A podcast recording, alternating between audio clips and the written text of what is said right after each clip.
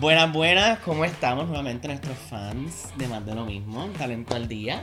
Aquí estamos nuevamente con ustedes para traerle otro tema sobre cómo navegar en el mundo de los recursos humanos, las compañías y todas estas cosas. Así que Hoy vamos a hablar de descripciones de puesto, que son esas cositas que nos ayudan a alinear los astros, a alinearnos nosotros. Vamos a hablar. Bueno, todo va a inclinarse hacia allá un poquito hoy porque sí, ella es la expert, la expert aquí, así que... Me fui muy temprano para esto. Sí, así que nada, Angelique, cuéntanos qué es una descripción de puesto, cómo nos ayuda, cómo se come Ah, eso. Ok, ok. Dentro de todos los documentos sacra de recursos humanos, aparte de manual de empleado, que se lo deben saber de atrás para adelante, para adelante, para atrás, como toda buena canción eh, en su cabecita, la descripción de puesto es ese listado que dice literalmente qué tú haces en tu trabajo. Y lo ves cuando ponen la descripción de puesto en el. En, Lea, yo sé que no nos gusta, pero pues la descripción de puesto que puedo hacer. Que la, la perruna, perruna tampoco no le, no le, no le Es agrada. que producción está un poquito distracting hoy. Mira, aparte de la descripción de puesto, están los anuncios este, de Indeed, de Glassdoor, de cuando estás buscando empleo. Pues se supone que te den el copia de ese documento cuando tú comienzas un trabajo y tú lo firmas, o por lo menos firmas que recibiste. Porque ese es el acuerdo que tú tienes con el patrón de que estas, esto es lo que tú haces, estas son las tareas específicas que tú haces, estos son los requerimientos. Es decir, tú deberías tener este bachillerato, o tienes que tener tres años de experiencia de compensación, o tienes que tener un bachillerato en recursos humanos, o tienes que poder hablar inglés para, para hacer eso. Este, y tú tienes como que una estructura de cómo tú haces la Sí, cosa. Y entonces es bien importante que siempre, y esto usualmente está al final, porque acuérdense, tenemos que Muy leerlo importante. Todo, porque al final siempre hay una parte que dice cualquier otra tarea que sea necesaria para cumplir el puesto. Eso, eso le llamamos en inglés el, el trash can bullet point o el bullet point de- del zafacón. Exacto. Básicamente, all duties as assigned or tasks, o sea, todas las tareas adicionales que te van a pedir. ¿Por qué? Porque si el momento que tú digas, ah, que eso no tiene que ver con mi bullet point. Abajo dice. Ah, pero es que eso no me toca a mí. El bullet Bullet point. point. So, en ese proceso, ese bullet point es un espacio de negocio que tú vas a tener que tener con tu patrón sobre cómo, ¿verdad? Las cosas que tú puedes hacer, las cosas que no puedes este, hacer.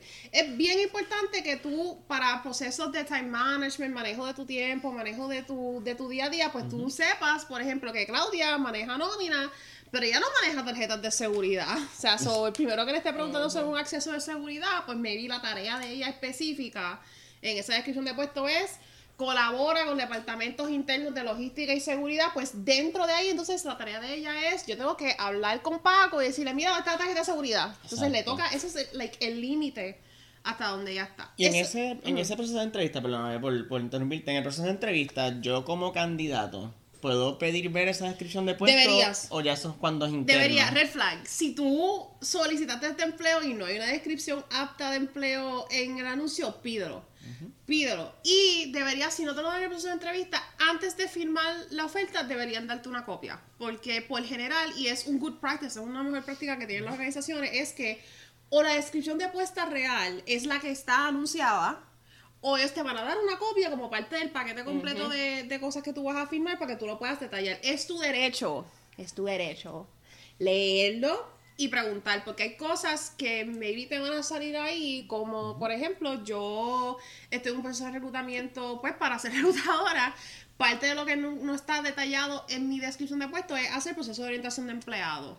Este, pero eso es algo que si sale en el proceso de entrevista, que ah, mira, que si tú quieres desempeñarte en otras áreas, pues te podemos dar estas tareas adicionales. So, yo chequeé mi descripción de puesto cuando llegó a ver dónde sale eso. Eso está dentro del zafacón de Other Duties o en el zafacón de colaboración con otros departamentos dentro de recursos humanos. Y hablando aquí, tirando un plot twist question aquí, a ver qué pasa. Shit. Eh, cuando nosotros recibimos esa descripción de puesto, yo como candidato puedo decir, mira, yo creo que este puesto, basado en lo que estoy leyendo, puede pagar un poquito más. Sí, ¿Puedo hacer eso? Eso es un gancho, eso es un gancho porque una, cosa que es bien, por ejemplo, bien curiosa es que cuando tú ves la parte de las de los requerimientos, lo que es lo que es requerido que tienes que tener y lo que es preferido, si hay alguna wording que diga preferido, preferred, nice to have, sería bueno que tuviese esto, donde tú tienes certificaciones, herramientas adicionales, este, experiencias adicionales que ellos no necesitan para el puesto.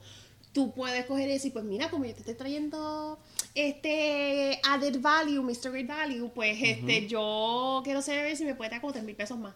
Exacto. Y, O sea, Y como puede que digan que sí, como te digan que no, porque quizás se sale del budget, eh, de, o sea, de lo que estaba Pero presupuestado nosotros sacamos puesto. un No episodio- todas las compañías tienen esa flexibilidad para poder hacer eso. Nosotros sacamos un episodio sobre Importante. eso, so después de esta tienen que ir a buscarla porque estamos Exacto. Así Y, que. y otra cosita también es, o sea, porque una cosa es lo de tú quedarte religiosamente atado a lo que está en tu descripción, pero si tú estás interesado o interesada en moverte a otra área dentro de la misma compañía Yes. y quieres ir aprendiendo, tú por tu propia voluntad puedes decirle a tu supervisor, tu supervisora, como que mira, me interesaría eh, que me den chances de o mentoría o un proyecto especial en X área, hay manera Que pueda ir. aprende. Y eso, pues voluntariamente, pues sí, tú puedes, pero es, es a modo de proyecto especial, no es que te vas a quedar con esa función forever, eso se puede hacer también. Y pueden ser, se pueden ajustar. Por cierto, cuando te van a asignar tareas nuevas, te van a cambiar cosas, te van a cambiar el título, el patrono debe, debe darte copia de esa descripción de puesto para que tú puedas entonces hablar con ellos y aclarar cualquier punto este o duda que tengan, de modo que entonces puedas estar como que ali- alineado. Por eso es cuando hacen cambios masivos de títulos en un departamento y ustedes son 30 chamacos, pues a todo el mundo le dan la descripción de puesto y tú ves a recursos humanos detrás de ti. Mira, fírmame el papel, fírmamelo, fírmamelo. Y si no se las dan, mira, pídenla. O sea, no, no importa. Así que nada. Exacto. Esto es obviamente un resumen de lo que una descripción de puesto. Hay mucho más allá de eso. Pero si tienen dudas adicionales, escríbanos, dennos like, dennos share, dennos de todo. Y bien importante, síganos en las redes. Espero esta vez haberlo hecho bien, marcado el cintillo bien. Producción a prueba. Excelente, Producción así que excelente. nos vemos en un próximo episodio de Más de lo mismo con Talento al Día. Así que pendientes que por ahí viene otro más. Chao. Bye.